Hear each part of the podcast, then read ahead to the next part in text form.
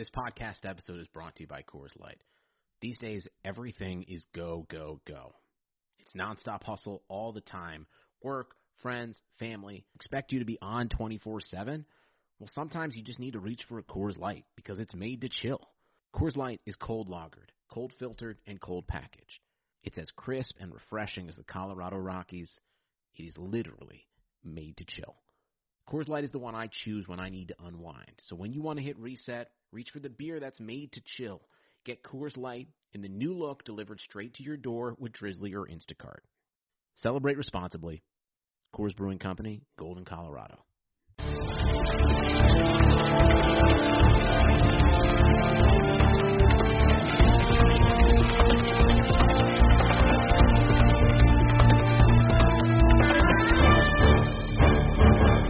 Hello, everyone. Welcome into another episode of Kentucky Daily, a daily podcast covering your University of Kentucky Wildcats. I'm Sean Smith.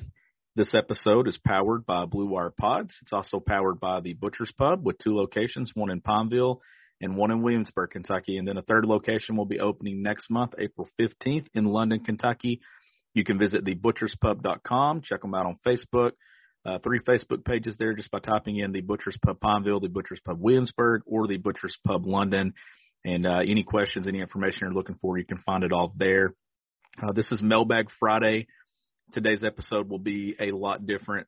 It will just be me flying solo for the mailbag episode. Uh, Derek has given me permission to share with you. His his grandmother passed away uh, this morning, so Derek will not be on Kentucky Daily today.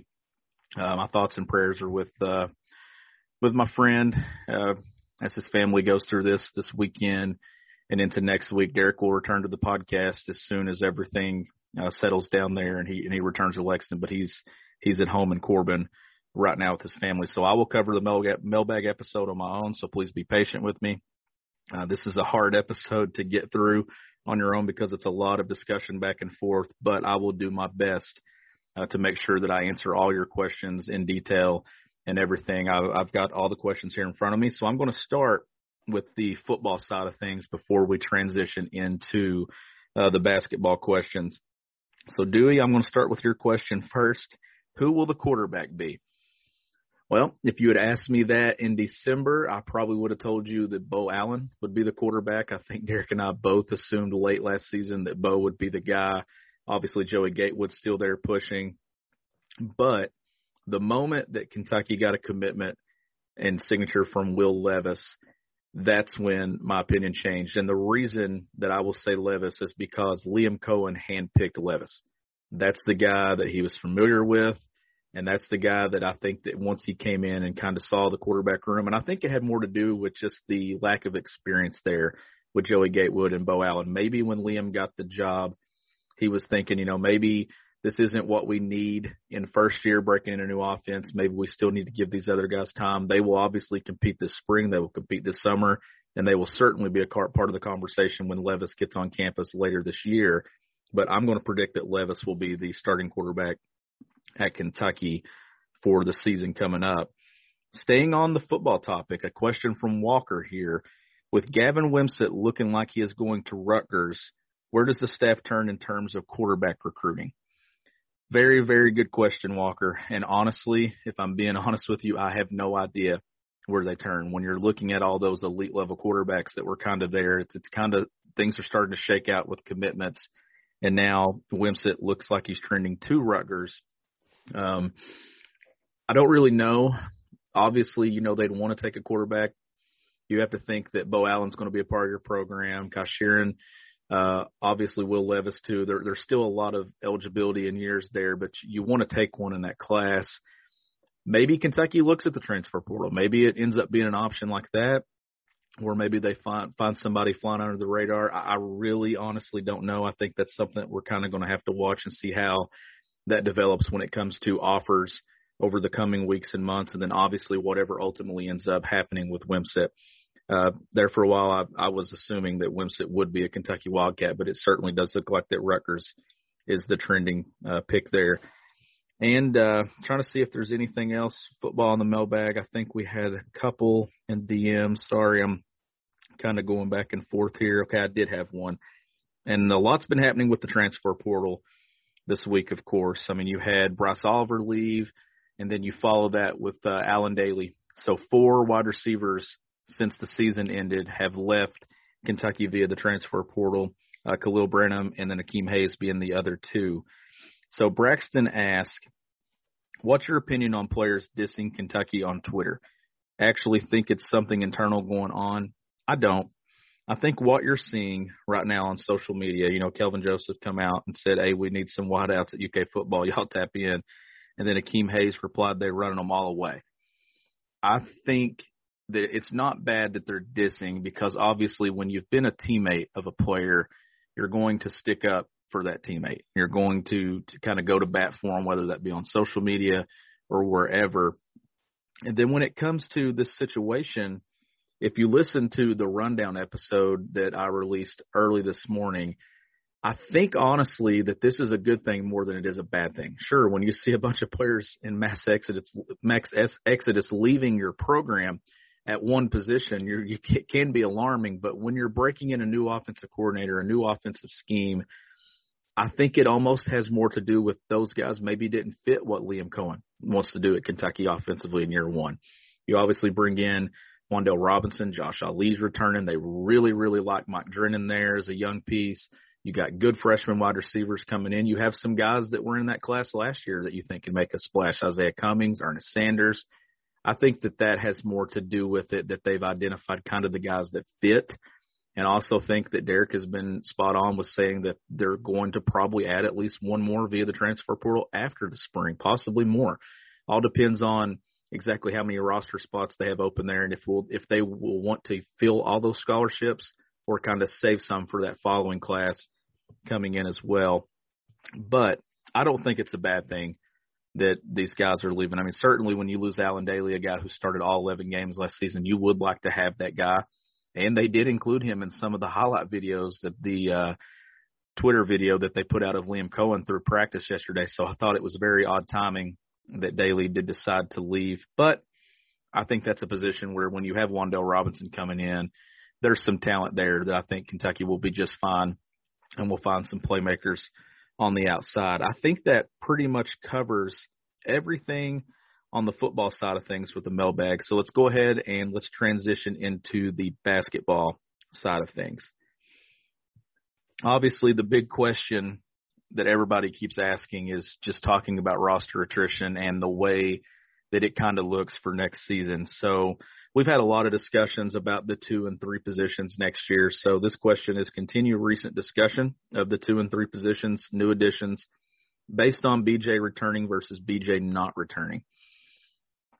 Yeah, that's kind of the uh, it's kind of the piece right there. Derek and I have talked a lot about it when it comes to BJ Boston, how this roster could look if he's there and how it could not look or how it could look if he's not there. Um, Devin Askew has said that he's coming back, or his father has said to Jack Pilgrim of KSR. That was a week ago today. So that's a guy back in the back court. Uh, Dontaie Allen's mother did confirm to the Falmouth Outlook on Monday that Dontaie is coming back. So that's a, that's a look there.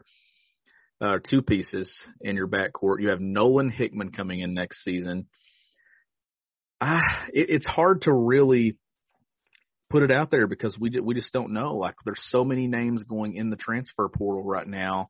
Uh, Marcus Carr from Minnesota decided to go into the portal today. He is going to test the NBA draft process, but leave open the option to go to college. And I think the the last thing I said was there'd be about three schools on his list. We don't have those schools right now. I would expect if that kid is playing college basketball next season, honestly, you can kind of see a path to where Kentucky would want to get involved in that. When you're talking about a kid who scored 19 points per game and you're needing a guy in the backcourt to score, I would expect Kentucky to possibly be involved. Uh, maybe that's something that we find out pretty soon. Justin Powell, obviously, we know the interest there in Kentucky. We also know the interest from Kentucky, uh, being a Kentucky kid. I could see that one playing out. Davion Mintz is still kind of uh, up in the air with his decision. We have no idea what's going to happen with that. We also have a question about Davion, which I will get to here in a moment. But I think what it, what it boils down to is I think Nolan Hickman, regardless of what they add, I do think that Nolan Hickman will be an upgrade. I've watched his tape. I really, really like his game. I think he fits what John Calipari wants to do with the point guard.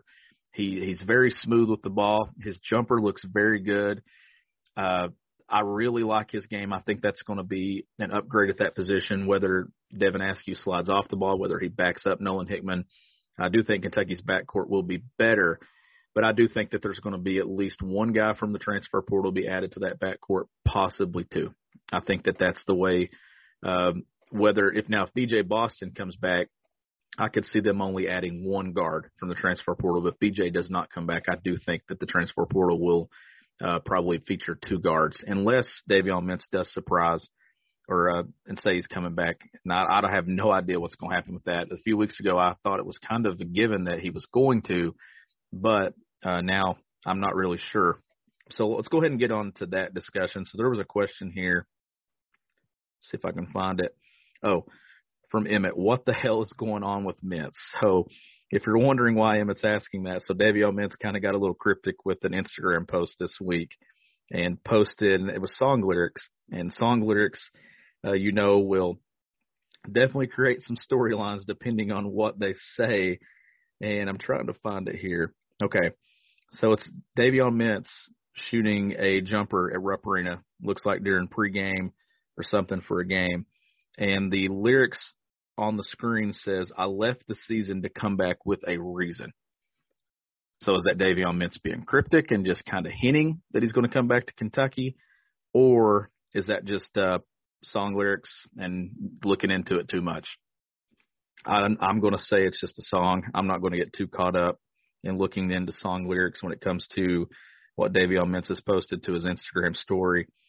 But Davion Mintz is obviously a big offseason decision when it comes to the the roster for next season and just how this roster is going to play out. It, it's such a mess right now because you honestly could see a lot of different scenarios playing out. I, I could see Mintz back in Kentucky. I could see Mintz going on and playing somewhere else. I know Larry Vaught talked to a pro source overseas that was saying that Mintz would much rather – I think it, I can't remember, I don't want to quote it incorrectly, but was discussing that Mintz would rather have another year of Kentucky than just going the pro route overseas. So that's positive news.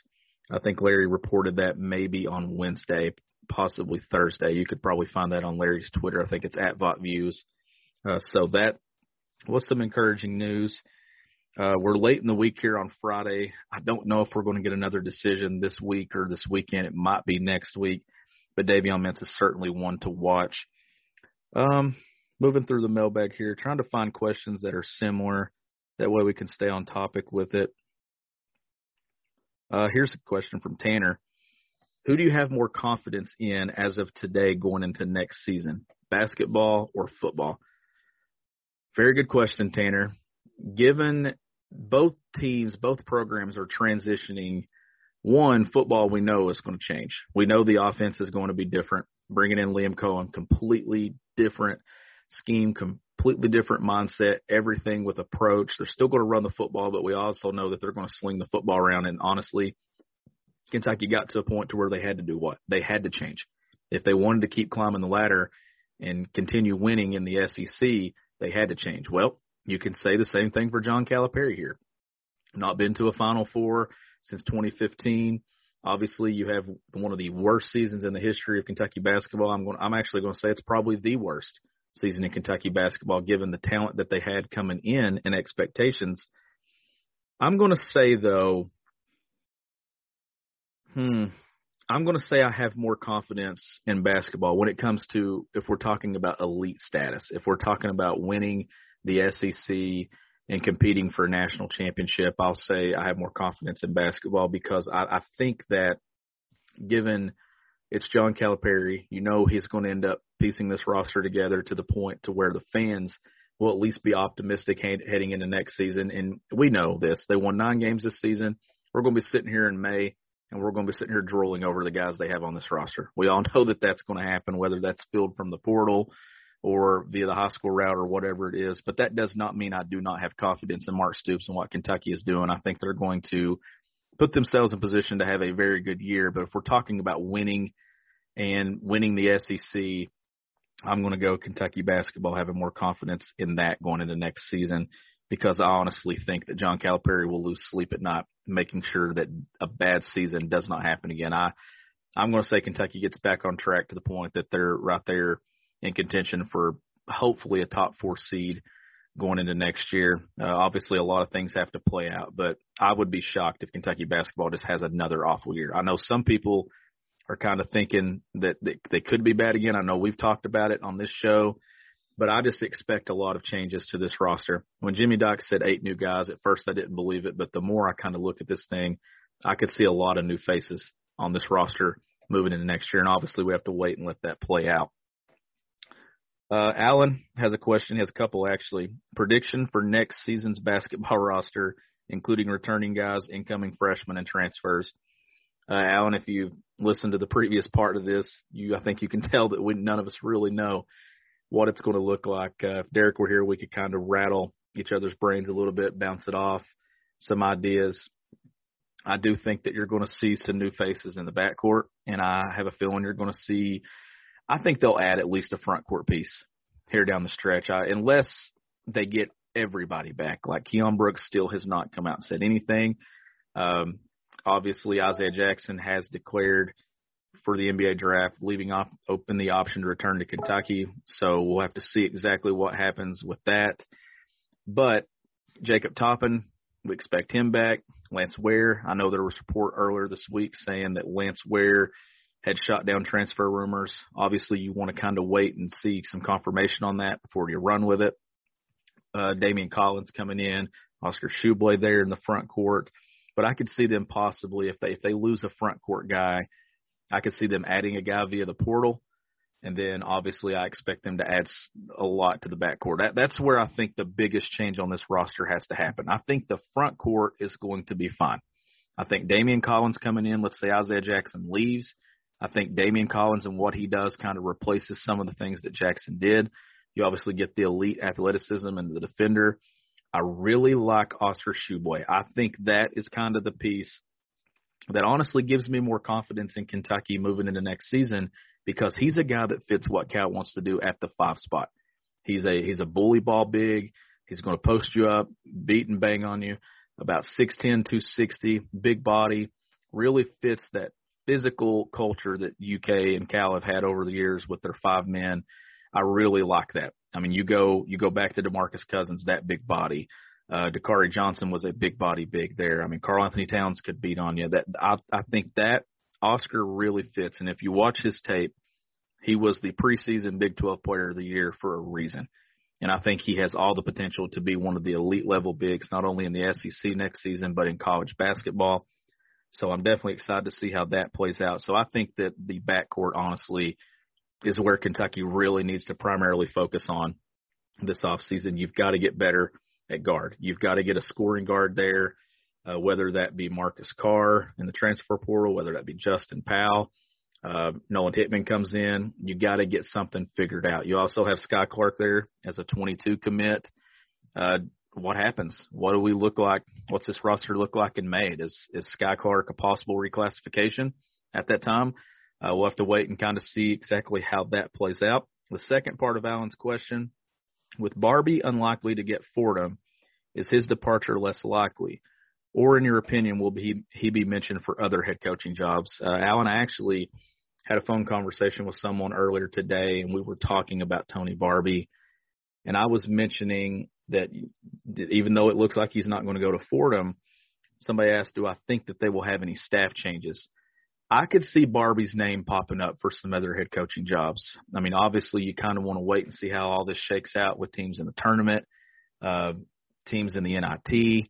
Does, does a coach leave a team here in the coming weeks? Does, does somebody get fired with maybe somebody releasing something with uh, some of the scandals, recruiting violations? You, you don't really know exactly what's going to happen with that, but I could see Barbee's name pop up for another head coaching job. I'm I'm not ready to say that it's a done deal that they make a change to the staff this year. I think Cal feels comfortable with the guys he has in place. I also say this. I don't think that Kentucky's 9 and 16 season really had anything to do with the guys that are on staff.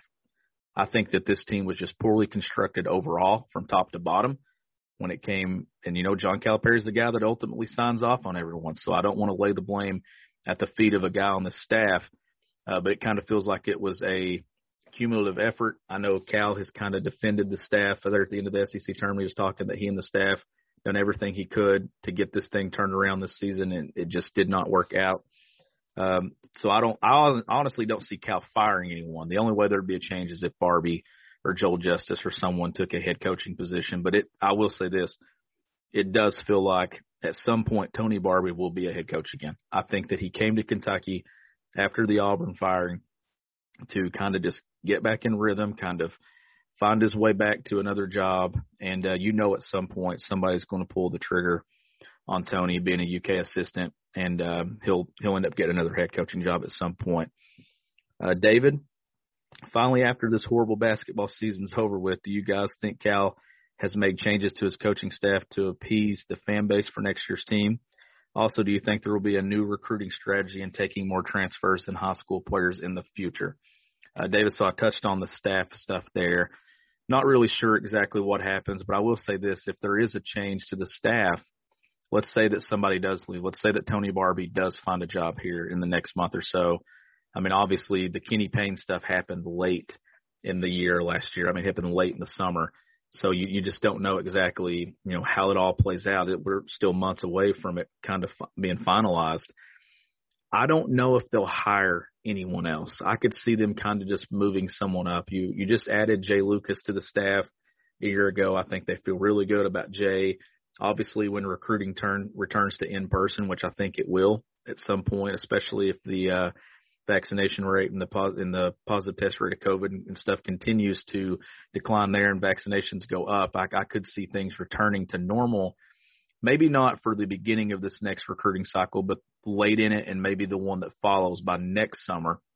Jay's a guy, obviously, that's going to be on the recruiting trail there for UK, doing some things. I, I think that you could probably just uh, not even fill that position if someone leaves. You could slide him up. Obviously, you got Tony Barbee, Bruiser Flint, Joel Justice, and Jay Lucas all there. So you got four guys behind Cal. So I could see it being uh, just three assistants, or if they choose to do so, maybe promote someone else. But we have no idea when it comes to that. That'll all play out over the coming weeks. But as far as recruiting strategy, I think you're spot on with it when you're asking whether or not it's going to transition to the portal. I think that obviously John Calipari is the guy who has been ahead of the game a lot in his career, not just at Kentucky, whether it was at UMass, whether it was at Memphis, and Memphis is where he really got it rolling with the one and dones. That's where he started doing it before all the other programs started doing it. Benefited from that, won a national championship from it, got the Final Fours. But now what's going on? The G League's coming into play. So now the elite level talent is going to be recruited by the G League at some point in the future, you know that the NBA is going to do away with the whole one and done thing, and guys are going to be allowed to go to the league out of high school. You know that's coming at some point, especially with image, name, image, and likeness, and everything transitioning to that. I honestly think the transfer portal might be how John Calipari fills his roster out. Do you feel more confident taking, let's say, a guy who's rated a roster filler? Like Jemarl Baker was a roster filler late in the class. Johnny Juzang was a roster filler late in the class. Uh, you saw those guys as young guys in the program who weren't ready to kind of step in and contribute. Do you take a guy who's ranked 35 to 60, or do you kind of just wait and take an experienced guy from a program who decides to leave, who has collegiate experience, whose body is ready to play collegiately right away? I do think that you will see a change in approach, but also think that um, there's a reason to be optimistic about John Calipari and his approach too, because his radio show Monday night, he was mentioning that skill set is kind of uh, overshadows a length and athleticism. It's something I never thought I'd ever hear John Calipari say. It's something I think we all needed to hear him say because we've all we've all seen the game change. The game has definitely changed to shooters skill set, the floor being space, the floor being open, and uh, maybe, just maybe, we will get to see exactly how he fills out this roster with the transfer portal and things like that. Does he target guys that can shoot the basketball? Uh, Shane, he said, Hey guys, I have a couple questions. Do you see assistant coach leaving the program and what's the deal with Brooks? Uh, Devin Askew asking Louisville and Indiana if they're interested and what's the latest on the transfer. Do you see Kentucky picking up anybody? Obviously, we've touched on the staff uh, with Keion Brooks and the Devin Askew stuff. Um, I mean, obviously, a lot of it's rumors. You know, Keion Brooks' dad shot that down last week, saying that you know they hadn't talked to anybody. Uh, the stuff with Devin Askew kind of came out and released after Devin's father had already said that he was coming back to Kentucky. So don't really know a whole lot on that. Um, and then with transfers, obviously we've talked about Justin Powell.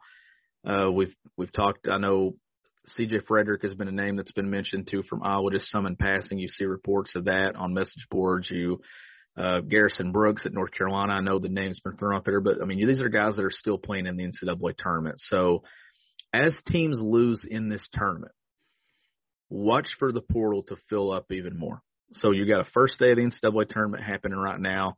I would expect by Monday, when this thing is cut down to 16 teams after this coming weekend, I would expect the portal to kind of blow up with some guys. Not saying that those guys will be instant connections to Kentucky or something like that, but you can kind of expect the portal to continue increasing as teams' seasons end. There will be players that leave these programs that are in NCAA tournament right now. So that portal names are going to be added to it. So I think that this is a process when it comes to filling out this roster that it's not going to be done quickly. I think it's going to be done over the course of time. I think that they're going to identify some guys that they like, kind of play out those recruitments and see exactly what happens. I mean, obviously Olivier Sarr didn't go into the portal until May, didn't commit to Kentucky till last May. Uh, obviously, that happened after Danny Manning was fired and everything. You'll have the NBA draft. You'll have those players enter the draft. You'll have them take their name out of the draft. Will, do people decide to leave the portal after that? Get ready for the greatest roast of all time the Roast of Tom Brady, a Netflix live event happening May 5th hosted by Kevin Hart. The seven time world champion gets his cleats held to the fire by famous friends and frenemies on an unforgettable night where everything is fair game. Tune in on May 5th at 5 p.m. Pacific time for the Roast of Tom Brady, live only on Netflix. Um, a lot of things go into this. It's going to be a messy off season, in my opinion. Not only does COVID kind of make it messy, but just all the the transfers, the portal, the one time transfer rule and stuff going into effect. I think that that makes for a very intriguing and interesting off season. But as far as the Keion Brooks, Devin Askew stuff, I don't know a ton on that. I know that that stuff was floating out there kind of as soon as Kentucky lost in the SEC tournament. But other than that, uh, kind of don't want to go off of uh, scuttlebutt and stuff like that. Obviously, when Keion's dad comes out and shuts it down, and then Devin Askew's dad comes out not long after that Friday morning and says that he's locked in at Kentucky. We'll kind of let that play out for itself. The economy is made up of real people doing real stuff, and it affects everything. Which you obviously know since you're a real person doing real stuff. Marketplace is here to help you get smart about everything beyond the what of the day's business and economic news. We dig into the how and the why with the real people driving our economy from big tech and interest rates to small businesses and what's happening at the Fed, Marketplace breaks it all down so you don't have to. Listen to Marketplace wherever you get your podcast. Keith says, Why do you think no one questions why kids like Greg Brown won't leave Texas because of his playing time? However, at UK, everyone is questioned if they will leave after one year. I think it's just the culture. I think that's the culture that's been established at Kentucky, whether that was intentional or not. I, I certainly don't think it was intentional. When John Calipari got hired at Kentucky, the year he took over and had John Wall and those guys, I honestly don't think that John Calipari thought he'd get to a point to where he would lose freshmen averaging two or three points a game. I really don't think he did. I honestly too, I don't think that John Calipari ever thought that there would be a rule go into place that would allow transfers to transfer one time without penalty of having to sit out a season. Like the game, think about how much the game has changed in the decade that John Calipari has been in Kentucky. It's changed a lot uh, with the one and done, other teams ad- adapting and, and starting the one and done themselves. I mean, look at the guys: Cade Cunningham at Oklahoma State, which I know had to do with the family hire. Ben Simmons at LSU. The list goes on and on with where 10 years ago, those schools didn't get the one and done kids. It was Kentucky getting the one and done kids. They were getting all of them. And then Duke jumped in. It was Kentucky and Duke, Kentucky, Duke, and Kansas. Uh, but now that's kind of changing and playing out. So I think just the culture at Kentucky to where kids come to Kentucky, and I think regardless of what they're ranked, even if it's a 60, a 60, 65, 70 ranked player, I think these kids come to Kentucky thinking that the program itself is going to make it a pro. And I think that that's a culture issue there that I just don't know how you change it when it comes to recruiting high school kids. I mean, you're talking 18, 19 year old kids coming into college and they think that they're going to be millionaires after one season. And I'm not saying anything bad about those players. I mean, what I, I would probably think the same way if I was 18 and 19 and went to Kentucky. But I think the the kids that have the most success at Kentucky, you're obviously going to say the one and duns, the kids that benefit and can go in the lottery or the first round after one season. But then you look at situations like Immanuel Quickley, who I think knew coming into Kentucky, hey, I'm going to develop myself into this. I'm not ready after one year. It was evident he wasn't leaving, saw a role there. I think it gets tricky though when you're some of these kids that you look and you see elite level freshmen coming in. I know a big deal's being made about Johnny Juzang right now. Obviously, he played very well against Michigan State in last night's game in the NCAA tournament. But when it comes to Johnny Juzang, him leaving Kentucky had more to do with being homesick. And I think that's the biggest thing. I think that kind of gets lost. But obviously, too, when you look and you see BJ Boston, you see Terrence Clark, you see Devin Askew, you see three guys who are highly rated kids coming in, and you're a guy who kind of struggled to get on the floor as a freshman. Not saying this about Johnny, but just anyone. I think it kind of changes your mindset, especially if you do have aspirations of playing in the league. I think that's the biggest thing at Kentucky, and I, I think you don't just see it at Kentucky. I think you see it other places as well maybe not at Texas, but yeah, we're we're to a point here where we're discussing whether uh, Lance Ware and some of these players will be coming back to Kentucky. Where at any other program, it's a given, right, that those guys will be on the roster next season. But regardless of whoever makes a decision, whether it be Dontaie Allen's mom coming out and saying he's for sure coming back, or Lance Ware, somebody from his camp comes out and says he's coming back, it's groundbreaking news because it's at Kentucky. And I know that's very frustrating for fans uh, but we'll exactly we'll have to see how it all plays out and everything over the coming weeks. A uh, very good question, Keith. So, Luca Luca Doncic, uh, would Justin Powell start on next year's team? What are his biggest strengths and weaknesses? I think he would. I mean, does BJ Boston on next year's team? I think that kind of plays into it. But I think Justin Powell would start on next year's team if, if he's on Kentucky's roster as far as biggest strengths and weaknesses, I mean, obviously his strength, he can shoot the basketball. Uh, I want to watch a little bit more tape on him though, and see if he if his if he facilitates because he was in Auburn system where they take a lot of jumpers, or if that was actually kind of a part of his game. I know he's very good with with when moving the ball. He has he takes very good shots. Uh, he obviously helps space the floor with his ability to shoot, but as far as his weaknesses would go, I don't know if he's the best off the bounce as far as creating his own shot and being creative with his dribble. Uh, and then two, maybe his athleticism when it comes to talking about an NBA uh, prospectus or something moving forward. I don't really know if his game with athleticism kind of translates to that. So that's where I would say the most when it comes to uh, maybe his strengths and weaknesses. But I, I do think that if Justin Powell ends up being a Kentucky Wildcat, I, I could see him starting at Kentucky next season. I mean, obviously we didn't have a huge sample size. I think 10 games, most of it non-conference, but he did put up very good numbers across the board. Uh, and you obviously you can't underestimate the value of experience, even if it's 10 games of experience. And then being a Kentucky kid too, um, I think that there there would be a chance that he would step in and play quite a few minutes at Kentucky. I'm trying to make sure I haven't missed any questions here. Sorry, I've been rambling on. It's so different doing the mailbag episode on your own. Um, okay, right here. Oh, I missed one from football. This is from Justin. Isn't a complete overhaul of a very disappointing wide receiver corp a good thing when introducing a new OC? Justin, I don't even think I have to answer it because it's pretty much what I said earlier. You you answered the mailbag question for me there when it comes to football. I, I think that that's exactly spot on, especially at a position where that's been the one that we've talked about for years, right? I mean, Lynn Bowden obviously it weakened that when he got moved to quarterback, and then um, obviously Ahmad Wagner there as well didn't have anybody that could really get him the football after they did transition to Lynn. So that that's the position that you want to see Kentucky improve at the most.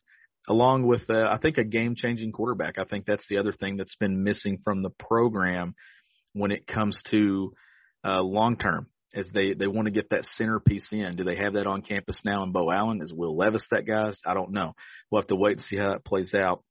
But yeah, you're spot on when talking about the wide receiver, and it, I don't think it's a bad thing that that guys are leaving the program. Um, making sure. Okay, we have another one. Uh, back to Final Four. Enters the mailbag again. Do you and Derek not feel UK Cal have got to address the point guard position? I feel like at least one, two of UK's problems this year were attributable to poor point guard play. How does Cal address this glaring need? Men's question mark. Is there a legit transfer point guard option? Sorry to sound pessimistic, but is this not the most obvious glaring need going into next year?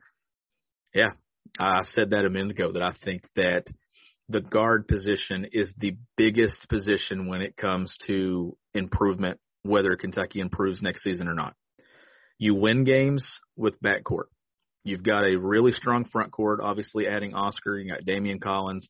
You expect some pieces back there in the front court as well, unless something surprising happens over the next few months. The backcourt's where it's going to be. You know, Devin Askew supposedly as of right now is coming back.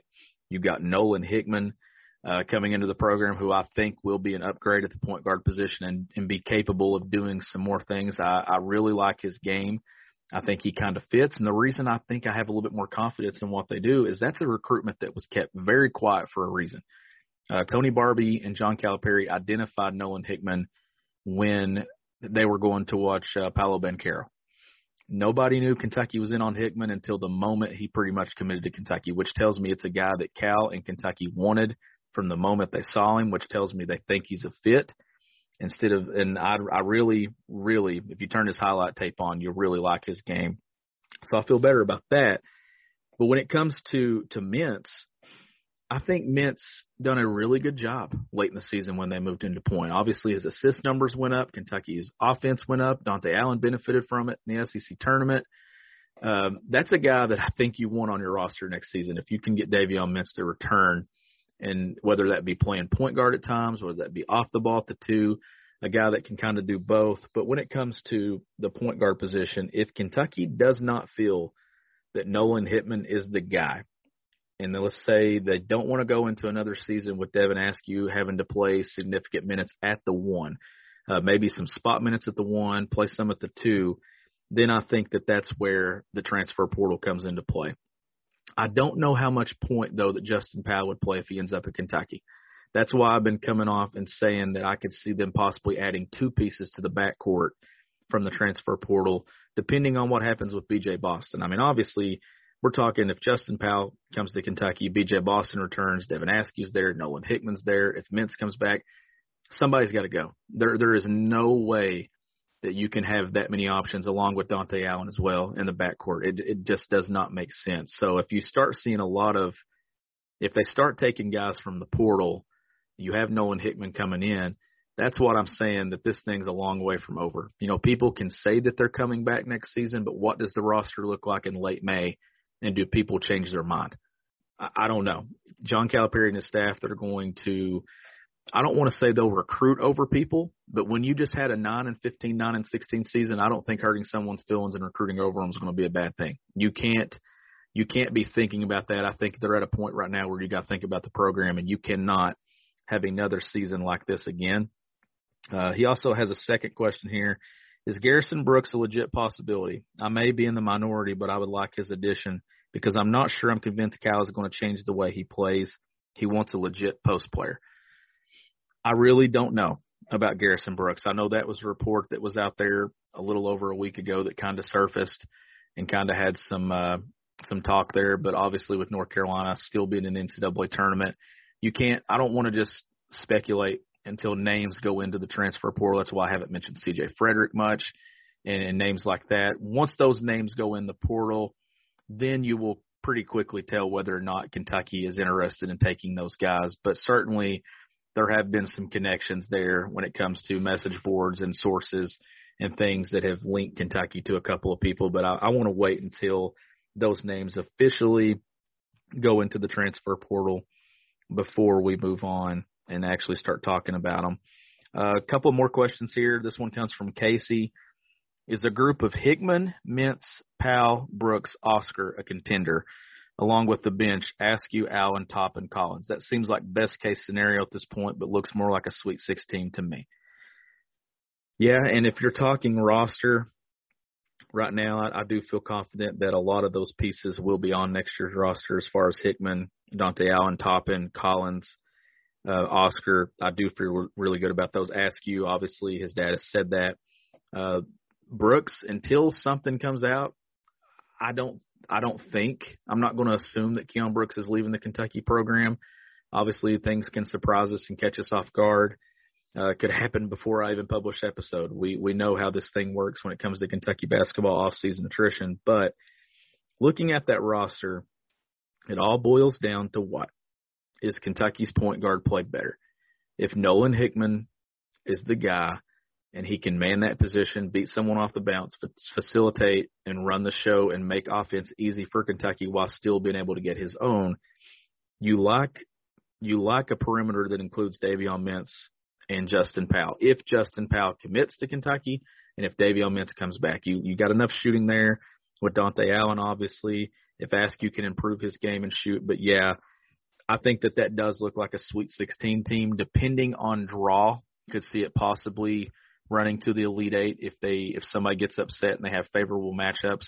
I certainly would not label that team an NCAA title contender, but I also want to see what it looks like when everything is said and done here in the next few weeks. Once we get into May and this roster is set, we will give our takes on exactly what we think Kentucky will be. Now, I'll also tell you this: uh, you you come to us for opinions and stuff, but were the same two guys that was picking Kentucky to go to the Final Four with this roster that included Terrence Clark and B.J. Boston. Now we know there were injuries and they never did play with their full roster and set until the the end of the season there, but uh, certainly we thought Kentucky would do much better. Another question from Casey: If when Boston Clark Mintz leave, we could have Allen and Powell starting. Think UK fans would be happy if we make it to Sweet 16, but have two Kentucky boys starting and averaging 10 plus points per game. Yes and no.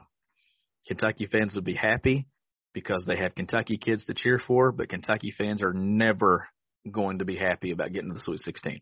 Casey, I, I honestly, they could say they will, but the moment they lose the Sweet 16, I think the narrative would honestly change to Cal doesn't get the elite level talent anymore. Kentucky fans, I've said it multiple times, and it's not a bad thing. If you're listening to the show and you're one of these fans, it's definitely not a bad thing because it's the passion that makes this program what it is as long as Kentucky is winning and they're they have a chance at a national title, they have a chance at a Final Four run. No one cares how this roster is constructed as long as it wins. Now, if you can mix in some of these elite rosters and there's kids from Kentucky that contribute, I think that's the perfect recipe when it comes to success and keeping everyone happy. Uh, I, I think that that's spot on with that. But when it comes to the program, people want to win, and as long as John Calipari is winning games, I don't think anyone's going to be uh, very upset. So Shane has been given the uh, the thinking questions here, and I'm kind of upset that Derek can't be here for this one. What is your favorite celebration from a UK player? The Boogie Cousins call me. Karl-Anthony Towns flexing and pointing at his biceps toward the Louisville bench will always be front runners, but Terrence Jones flexing after literally every dunk never gets old. I remember fondly that one time he was so focused on flexing he didn't realize he missed a dunk, slipped in sweat, and opposing team got easy transition bucket. Cal was so upset he called a timeout just to pull him. I remember that. That that was funny. Obviously, PJ Washington and kind of flexing and doing the stare and the the the, the mug the, and everything there. I I think that that was a very interesting one. I'm going to go Jamal Murray though. I thought the blue arrow really fit. I thought it fit that season the way that that team shot with a backcourt of him and Ulis. I think that that was one of my favorite celebrations because it became a thing that fans always did. You go back to the Doron Lamb three point goggles. I think that was a good one. Uh, but if you're just talking about single moment, one celebration, never doing it again, you got to go Boogie Cousins. Call me right, like that. That's got to be that's got to be the thing. But as far as a team thing, and it kind of moving throughout the entire roster, who could ever forget Jamal Murray shooting? And it, I think it was EJ Floreal pretended like he got hit with the arrow, and then they revived him on the sideline on the bench. I think that uh, is my favorite celebration from a UK player. Very good question. Uh, keep adding those to the mailbag. I always try to end on that one. It's kind of a, a lot one that we can kind of laugh about. I really don't know what Derek would have said. Maybe uh, next week I can get his thoughts on that. I'm making sure that I didn't miss anyone. Uh, okay, one more. So I did miss one. Uh, looks like we have three questions. If you believe that the relationship between Cal and the fans has soured, what would be a good way of mending that? Well, I think what I just said a minute ago. If if you take Justin Powell, if you can land a Kentucky kid from Kentucky, Dontaie Allen coming in doing his thing, and then you have Reed Sheppard here uh, as an in-state prospect that I think is going to blow up as soon as we get to the summer circuit when it comes to the AAU games and the EYBL and wherever he plays, whether it's on the gauntlet, Under Armour, it doesn't matter. I think that's going to be a kid that's going to get a lot of attention and a lot of big time offers. I think more so though is Cal can Cal gets defensive at times, especially when it comes to the fans. Whether he agrees with that or not, I think the biggest thing between that is when something's going on, you can't get upset if the fan base has a reaction. I mean, they're the fans. They were Kentucky fans before John Calipari was the coach at Kentucky. I think the fans make this program. And I think I was a fan before I was a media member, so I always have a strong opinion and a strong connection when it comes to Kentucky fans because I understand. I was a fan before I did this. But when it comes to kind of mending that relationship, I think mixing in Kentucky kids that contribute on very good Kentucky basketball teams would be a very solid start.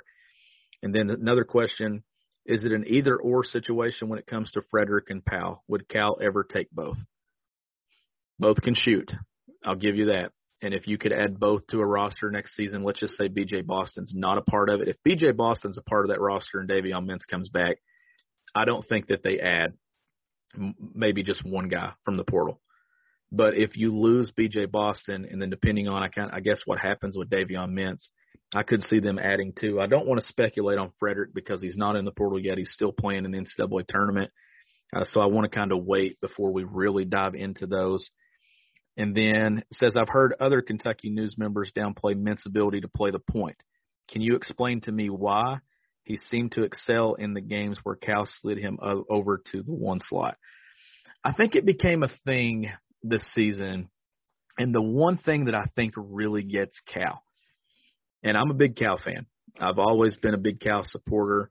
Uh, I know when I coach, I've I've picked up a lot of things, a lot of drills, a lot of stuff that Cal does with how he builds his teams that I've used with my teams that I coach. But I think Cal's biggest thing, and it's the one downfall I think a lot of coaches at all levels of sports fall back that they fall on, and it's not good you get to a point to where you get very stubborn and you almost try to force things to work. And when it's not working and everyone can see it not working but you, you got to be able to cut the cord. And I think cutting the cord this season was moving Devin Askew off the primary ball handler spot. Had Kentucky done that earlier in the season, I think that they could have won some of those games where there were collapses late, and Davion Mintz would have been running the the, the one spot there. I don't know why people downplay that because I really like Davion Mintz with the ball in his hands. But if you could get a point guard that you can trust and that can run the show, I do think that Davion Mintz will be better off off the basketball. So I think that that maybe maybe that's where it came from. But the problem was the only way that you could have done that that's, this season is had Terrence Clark been healthy and eventually developed into a primary ball handler role. Uh, but I do think that Cal was very stubborn for about four months there rolling out Askew 35, 34 minutes a game at the point guard spot. That wasn't, I don't think that was the best thing for the team, uh, but I understood it. I think he felt like Devin Askew had to get to where he was going if this team was going to ever live up up to its potential. But the problem is sometimes uh, you get to a point and that's not who guys are. Maybe uh, maybe that's who Devin becomes at some point. uh, we'll have to wait and see. Thank you all so much for the mailbags. Um, okay, I can say this. Lance Ware has posted to his Instagram story, yes, I'm coming back next year. Dot dot dot dot dot. So you got that right here on this episode. So you can assume. I'm just going to say that that's coming from Lance himself. That is something that we're seeing with our own two eyes. That Lance uh, put on his Instagram story, Lance dot where. So I will uh, I'll speak on that because it came from him. Yes, I'm coming back next year. So there's that. But I just wanted to hop on here. It's been a long episode. I know it's it's definitely hard. Sorry, it's just my voice for 49 minutes. I know that's not what you want to listen to the entire time. My thoughts and prayers go out to to Derek. It goes out to his family. Derek is my podcast partner, but he's also one of my best friends. Derek is uh, family, and I think that you all that listen to this podcast, you listen to Kentucky Daily Weekly. I think Derek has become a part of your family as well. He's definitely become a part of your routine. Derek is someone I look up to in this profession, in this job, and my thoughts and prayers are out out to you and your family this week, buddy. If you need anything, if you listen to this episode, uh, know that you got me here and whoever, and we look forward to getting you back on Kentucky Daily next week. I'm Sean Smith. We'll catch you next time. Everybody have a good weekend.